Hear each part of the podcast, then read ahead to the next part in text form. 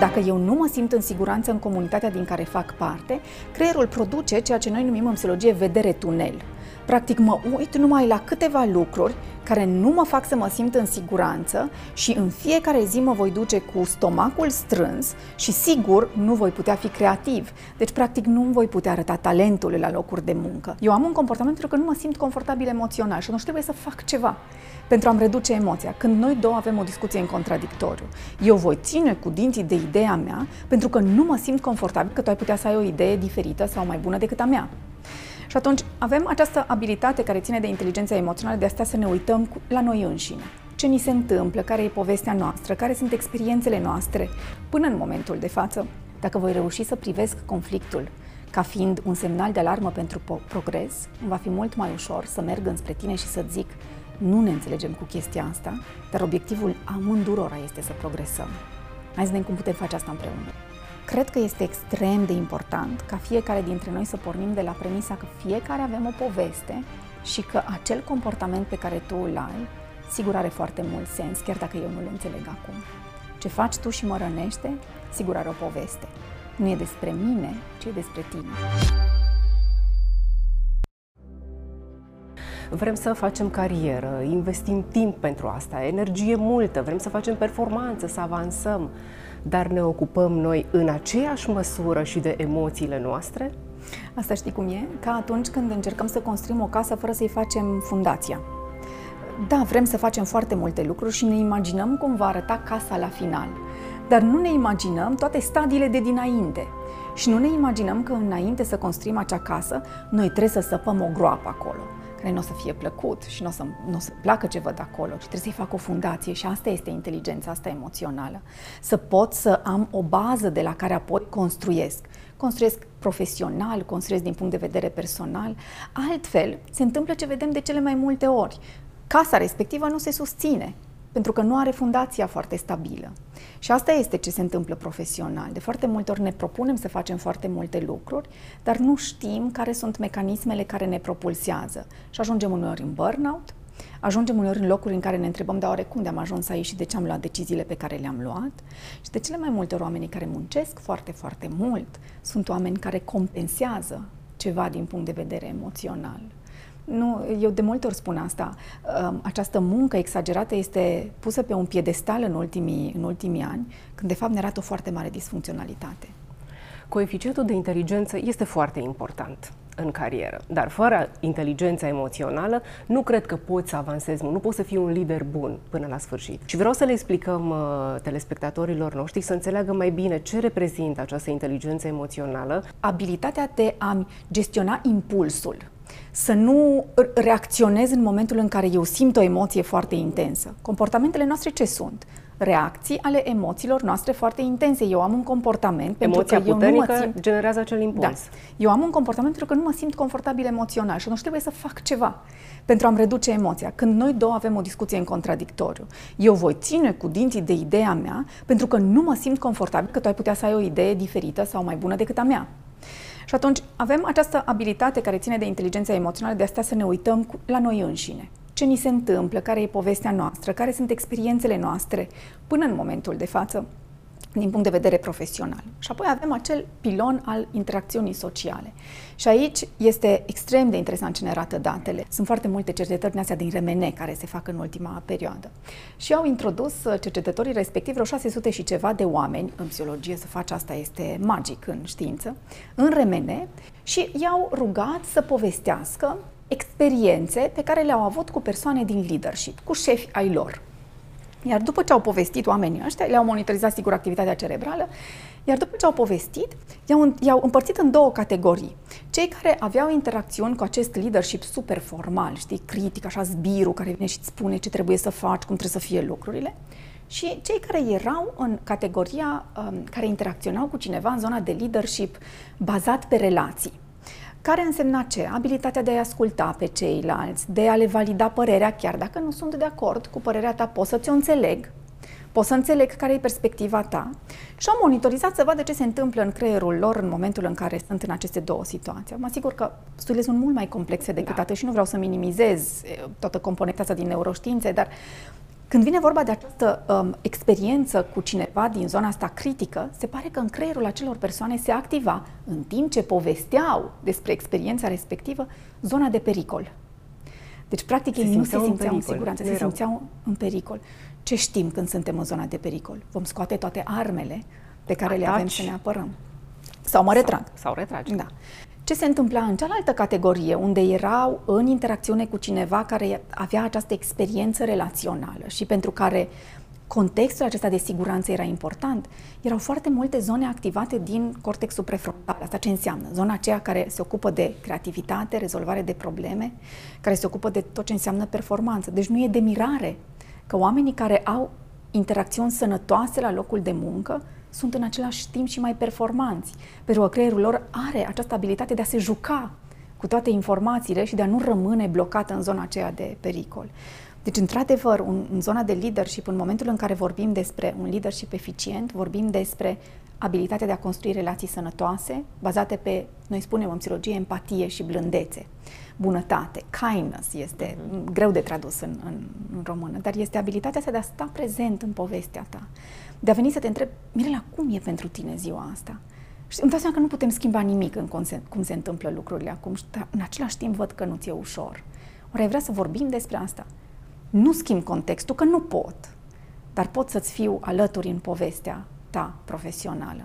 Și asta e mai valoros decât foarte multe alte lucruri. Ce înseamnă inteligența asta emoțională? Știi că sunt așa, așa cum spune și tu, atât de multe direcții în zona asta care studiază inteligența în ultimii ani, dar pe, pe scurt, ce înseamnă această inteligență este, în primul rând, abilitatea de a înțelege ce mi se întâmplă din punct de vedere emoțional. Știi că noi, noi nu venim cu o alfabetizare emoțională, n-a avut nimeni cunoștință să stea cu noi să ni se explice ce se întâmplă în lumea noastră Care interior. sunt emoțiile tale? Poți da. să le definești? Ce faci cu ele după ce le-ai descoperit? Și, și primul pas și o bună bucată din inteligența asta emoțională este să înțeleg ce mi se întâmplă, ce simt, care sunt trăirile mele emoționale, cum se simt ele în corp, cum uneori când simt un, un gol în stomac și un nod în gât și simt așa că sunt tensionat în tot corpul, asta s-ar putea să însemne că simt frică în anumite momente sau la fel de bine s-ar putea să însemne că simt furie.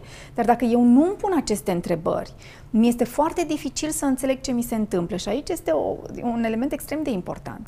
Partea asta rațională a minții noastre, care ia hotărâri, apropo de performanță, care ia hotărâri, care este creativă, care rezolvă probleme, dacă nu înțelege ce îi se întâmplă, va inventa o poveste.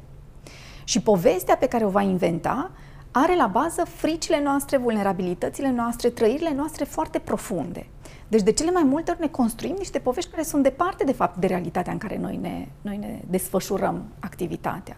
Și odată ce am înțeles și mi-am înțeles povestea, pasul următor este să învăț să accept și asta așa sună de dificil și este de altfel dificil și așa într-o zonă de filozofie cumva partea asta de acceptare.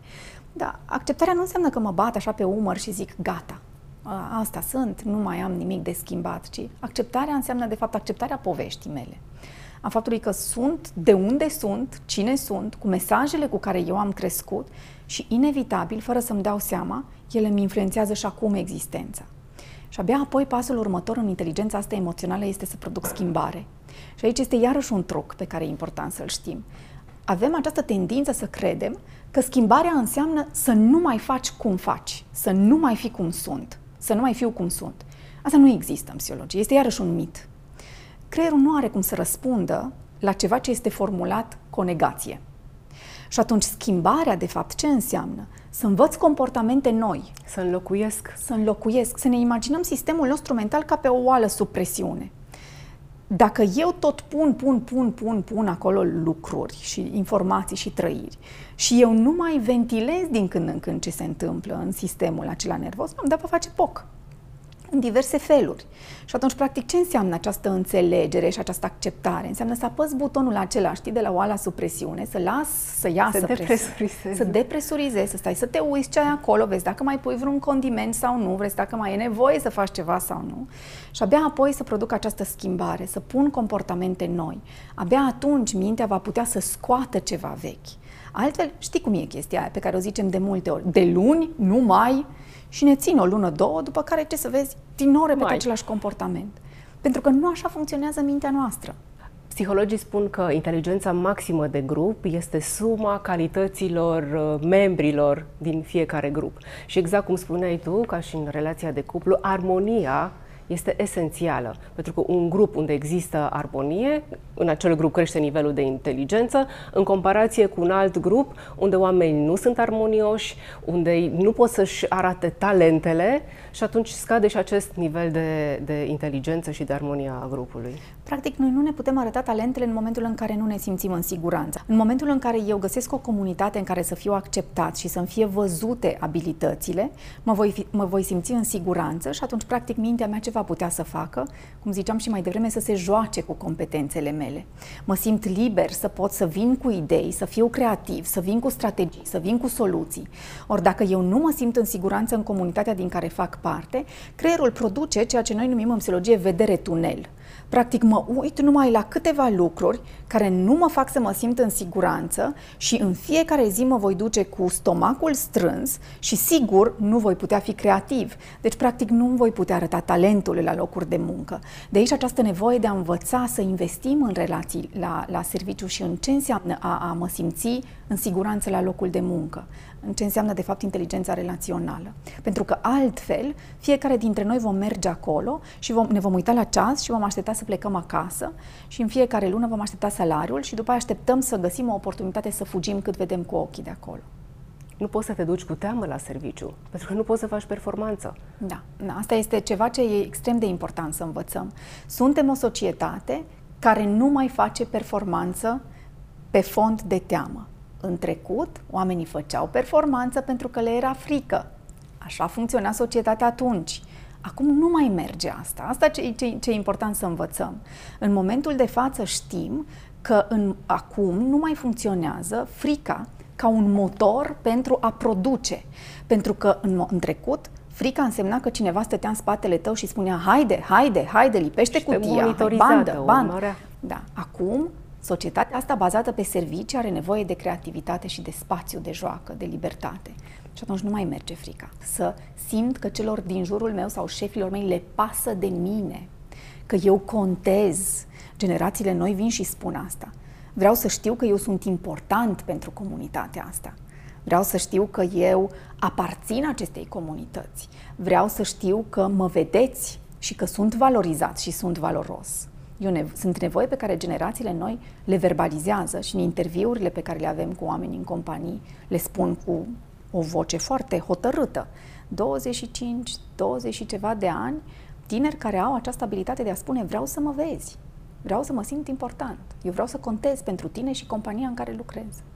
Există acum un concept nou, acela de a transforma uh, firma în comunitate acest concept uh, poate fi realizat și dacă da, este el sustenabil? Acest concept ar trebui să fie realizat, pentru că în momentul de față noi nu mai suntem comunitatea din sat, care se adună să se ajute unii pe alții. Chiar și în corporații, în firmele mari, că poate în firmele mici sau medii, da, dar pentru companiile mari? Provocarea este foarte mare acolo, e drept. În momentul în care suntem 30-40 de oameni și ne cunoaștem cu toții, putem să construim mult mai ușor această comunitate.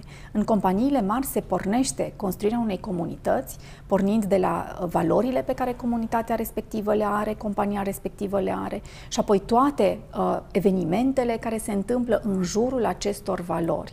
Și, de fapt, cu fiecare individ schimbăm o comunitate. Noi putem să luăm oameni din comunități mici, cărora să le transmitem acelor, aceleași valori, pornind de la um, tipologia comunității acele, acelea, departamentului, că nu lucrez la fel cu un departament de marketing, cum lucrez cu un departament de resurse umane și cum lucrez cu niște etiști. Au nevoie de modalități diferite, sunt oameni diferiți, dar poți, pornind de la aceleași valori, să construiești acest sentiment de apartenență. Altfel, oamenii se simt abandonați și se simt singuri la locul de muncă. Și oamenii vor pleca până își vor găsi acel loc în care să, să găsească acea comunitate. Da. Sună foarte frumos în teorie, dar pare greu de pus în practică acest concept atâta vreme cât există în continuare. Știm bine acele mici grupuri, mici bisericuțe, cum era și la școală. Iată că duce mai departe acest uh, uh model și la locul de muncă, în care sunt uh, doi, trei foarte apropiați, colaborează, se ajută reciproc și nu-l tolerează, nu-l integrează pe al patrulea în, în grup, ce va face a patra persoană care nu este bine primită de ceilalți doi, trei? Cum trebuie să reacționeze? Cum să facă să se simtă totuși bine în acel grup mic? În, în primul rând, aș vrea să ne uităm un pic la ce se întâmplă în momentul în care se formează aceste bisericuțe. Um, în literatura de specialitate, aceste bisericuțe, de fapt, nu fac decât să ne arate o organizație anxioasă. Practic, noi formăm acele bisericuțe în momentul în care nu ne simțim în siguranță. Creierul nostru nu trăiește în singurătate. În momentul în care eu nu mă simt în siguranță în relație cu un colaborator al meu, voi avea tendința să vin la tine, să-ți povestesc ce mi se întâmplă și să zic, Mirela, fii atentă. Deci, fii atent ce mi-a zis omul ăsta. Nu vine să cred că trec prin chestia asta. Nu vine să cred că mi se întâmplă lucrul ăsta. Ți-l faci aliat mi-l fac aliat pentru că eu singură nu pot și creierul nu are cum să supraviețuiască în singurătate, are nevoie de comunitate. Și atunci vin la tine, nu neapărat ca primară intenție să-i fac lui rău, ci am nevoie de tine să mă simt de în suport. siguranță. Și dacă mai am și încă alți cinci oameni pe lângă mine, creierul meu se simte cu atât mai în siguranță cu cât suntem mai mulți, cu atât suntem mai puternici. Și așa se formează aceste bisericuțe. Problema în situația aia este că aceste bisericuțe sunt un simptom al unei organizații care este anxioasă. Acolo, din punct de vedere a siguranței emoționale, ceva nu se întâmplă bine. Eu ce le propun de cele mai multe ori celor cu care lucrez este pentru început să vedem cum se întâmplă toată componenta asta de comunicare, cum vorbesc oamenii între ei, cum își spun problemele pe care le au. Analizăm mail-urile. Din mail-uri și din cum își formează... Analizați mail-urile? Da. Eu măsor uh, câte semne de punctuație se pun și cât de mult se scrie cu caps lock, de exemplu. Da.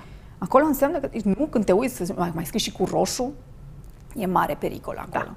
Deci, practic, nu avem acest discurs dezvoltat înspre a, a construi un mediu de siguranță și, din păcate, pleacă de sus în jos. Pentru că sunt multe provocări, e dificil și nu am timp, asta am auzit de multe ori, eu nu am timp să mă gândesc la oameni. Eu trebuie să mă gândesc la bani, la cifre, la... Ok, dar banii la performanțe, și cifrele, la vânzări. Da, dar banii și cifrele sunt, sunt făcute de tocmai de acești oameni. Da, da.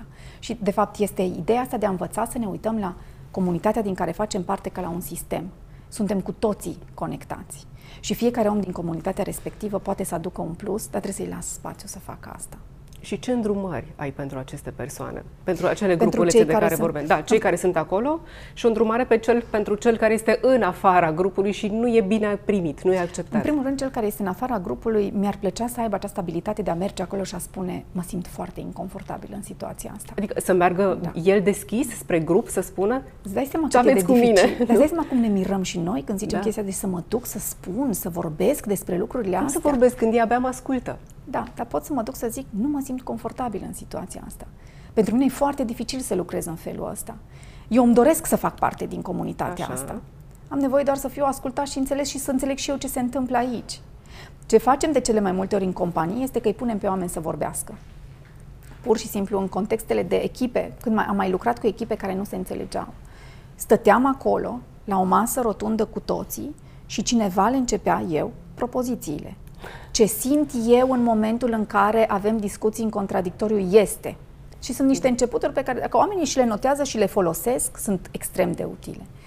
Această situație mie îmi creează disconfort pentru că mă gândesc că și completez. Urmează să fiu dat afară. Oamenilor nu le pasă de mine. Atunci când eu mă gândesc că urmează să fiu dat afară, ce îmi vine să fac este, îmi vine să mă retrag, îmi vine să mă să vorbesc cu colegii mei, când de fapt îmi dau seama că nevoia mea este să fiu acceptat, să fiu primit, ascultat, auzit. Și tu ai putea să mă ajuți prin a-mi oferi în fiecare săptămână 10 minute, pentru că îmi dau seama că asta m-ar ajuta să-mi analizez un pic mai bine emoțiile. Pot să fac eu asta, care sunt în poziția de a fi respins, dar cât de bine ar fi să reușească să facă leadership-ul asta. Oamenii vorbesc cu sinceritate, din ce ai remarcat tu, sau tot așa cu o doză de reținere? Na, acolo n-au scăpare cu doză de reținere. nu, nu. De cele mai multe ori, mai ales în situații tensionate, pentru că avem același obiectiv, în sine toți au același obiectiv. Toți vor să le fie bine la locul de muncă și toți vor să plece acasă și să facă performanță și să se mândrească cu performanța lor și la final să câștige. Cu toți avem același obiectiv. Modul în care ne atingem obiectivul este diferit. Și asta încercăm noi să facem acolo. Să învățăm să vorbească cu toți aceeași limbă, care nu e atât de complicată, doar că sunt foarte multe frici în spate. Tensiunile sunt inevitabile în cadrul unui grup, nu? Caractere diferite, alte preocupări, nu există chimie. Conflictul este progres pe cale să se întâmple. Conflictul nu este ceva ce uh, e, um, urmează să mă elimine din această existență. Dacă voi reuși să privesc conflictul ca fiind un semnal de alarmă pentru progres, îmi va fi mult mai ușor să merg înspre tine și să zic nu ne înțelegem cu chestia asta, dar obiectivul amândurora este să progresăm. Hai să vedem cum putem face asta împreună. Dar asta înseamnă deschidere și sinceritate. Da. Și înseamnă abilitatea de a sta cu mine și de a înțelege ce mi se întâmplă. De aia atât de complicat și 80% din oameni care sunt nemulțumiți. Pentru că încă avem atât de mult de lucru. Și sper să nu prindem o generație viitoare înspre o altă tranziție, ci să mai stăm aici cu a învăța să vorbim despre noi și să ne înțelegem și să vorbim unii cu alții. Da, atâta vreme cât noi vedem doar defectele la celălalt, tensiunile persistă. Asta este un lucru natural pe care creierul îl face. Noi suntem urmașii celor mai anxioși oameni de pe acest pământ. Am supraviețuit până acum pentru că, pentru că oamenii de dinaintea noastră au fost suficient de stresați încât să se apere și să inventeze tot felul de lucruri să fie uh, mai protejați. Întotdeauna creierul va avea această tendință spre a, avea lucrurile a vedea lucrurile negative. Asta nu putem schimba. E un exercițiu să văd ceva pozitiv la celălalt. E un exercițiu zilnic pe care trebuie să-l fac să văd ceva bun în lumea asta. Pentru că natural nu-mi vine să fac lucrul acesta. Și asta nu înseamnă că e ceva greșit cu mine. Înseamnă că este modul în care creierul meu funcționează, al meu, al tău, al fiecăruia dintre noi. Ultimul raport Gallup privind situația globală a locului de muncă ne spune că 7 din 10 angajați suferă, se luptă mai mult decât prosperă în viața de zi cu zi. Iar tot în acest raport se spune că 80% dintre aceștia nu sunt implicați la locul de muncă, în activitate, în ceea ce fac acolo. De ce avem nevoie ca noi să fim totuși fericiți la locul de muncă? Din păcate, noi nu avem o educație din acest punct de vedere. Nu știm cum să întreținem relațiile, nu știm ce ni se întâmplă din punct de vedere relațional, nu știm cum să comunicăm eficient. Și atunci, inevitabil, o parte din nemulțumirea acestor oameni vine din faptul că nu se simt în siguranță din punct de vedere relațional la locul de muncă. Și un alt lucru pe care îl mai știm din studii este faptul că extrem de mult am mers acum, din punct de vedere profesional, înspre această nevoie de a găsi sens și semnificație acolo. Lucruri care nu se întâmpla în urmă cu 30, 40, 50 de ani. Da? Acolo serviciul era o chestie care îți aducea bani, îți aducea niște venituri pentru a putea pune o pâine pe masă. Acum locul de muncă nu mai reprezintă asta. Acum locul de muncă înseamnă mult mai mult decât un venit, decât un aport financiar. Înseamnă am găsi locul în care să simt simt că fac ceva valoros, că ofer ceva comunității, că las un mesaj mai departe generațiilor care vin. Că am relații bune cu colegii, da, că da. există anumite provocări cărora le fac față cu bine. Că mă descurc. Și că mă dezvolt. Da, și că mă dezvolt. E o chestie pe care noi nu o aveam. Ne gândim la părinții noștri. Ei intrau într-un loc de muncă și de acolo de multe ori ieșeau la pensie. Și de acolo ieșeau la pensie. Nu-și puneau atât de mult această întrebare a dezvoltării, a care, este, care sunt tranzițiile prin care eu voi trece din punct de vedere profesional. Unde mă văd peste 5 ani, 10 ani, 15 ani? Se vedeau în același loc și asta era valoros atunci. Acum nu mai este valoros acest lucru. Și atunci căutăm extrem de mult acest sens și semnificație, aceste sensuri și semnificații ale vieții noastre profesionale. Vrem să vedem care este de fapt de ceul nostru, menirea noastră. Și de cele mai multe ori studiile astea ne spun că de fapt căutăm să uh, construim ceva care să transmită mai departe un mesaj atât comunității din care facem parte, cât și generațiilor care vin. Și de asta această căutare continuă a bunăstării emoționale la locul de muncă și a faptului că, și de aici apare și faptul că nu ne simțim confortabil acolo în anumite contexte, pentru că nu simt că fac ceva valoros. Procentul mi se pare totuși îngrijorător. 80% dintre ei nu sunt implicați în ceea ce fac în activitățile de acolo. Da, este Asta înseamnă și o pierdere pentru societate, o pierdere pentru companie. Sunt costuri foarte mari și financiare. Datele spun, uite așa, 10% din PIB în productivitatea pierdută în fiecare an. Da, dar sunt, sunt niște cifre foarte mari. Niște cifre foarte mari din perspectiva productivității, dar sunt niște cifre foarte mari de altfel și din perspectiva a tot ce înseamnă costuri pentru sănătatea emoțională. Pentru că noi vorbim aici despre niveluri ridicate de anxietate, vorbim aici despre niveluri ridicate de depresie, vorbim aici despre relații disfuncționale în, la locul de muncă și toate acestea sunt niște costuri pentru societate. Eu cred că de aici și această um, dorință atât de mare de dezvoltare personală. Știi, cumva dacă ne uităm în ultimii ani, aceste căutări în interiorul ființei noastre, ele nu vin de nicăieri. Ele vin pentru că există acolo în spate o, o nevoie, există o dorință acolo, există ceva care urlă atât de tare încât căutăm, căutăm soluții. Pentru că dacă nu ești bine la serviciu, nu ești bine nici acasă. Se și la fel se întâmplă și acasă. Da. Este unul dintre miturile în psihologie. Știi, să lași la ușă problemele de la serviciu și când mergi la serviciu să lași la intrarea în clădire problemele de acasă. Chestia asta nu există. Nu, ele se întrepătrund. Se întrepătrund, e același sistem care funcționează. Folosim același creier, folosim aceleași mecanisme mentale, aceleași emoții. Sigur, manifestările sunt diferite. Voi reacționa diferit acasă într-o situație care mă activează emoțional față de cum voi reacționa la serviciu. Dar sunt aceleași sisteme mentale care funcționează peste tot. Nu putem să le lăsăm în cutii diferite. Ce recomandări așa de, de final le faci celor care ne urmăresc acum să fie împliniți, să le facă plăcere să meargă la locul de muncă, să dezvolte relațiile, să simtă acea apartenență de grup? Sunt acești doi piloni esențiali pe care i-am pomenit azi. Acela care ține de a învăța să stau cu mine și să mă cunosc și să-mi cunosc povestea de viață și un exercițiu pe care îl, îl recomand de fiecare dată este doar să fie așa cu deschidere și curiozitate cei care ne urmăresc și să se uite la Până la urmă, de unde vin eu? Cine sunt oamenii cu care eu am crescut? Ce mesaje au călătorit cu mine de-a lungul timpului?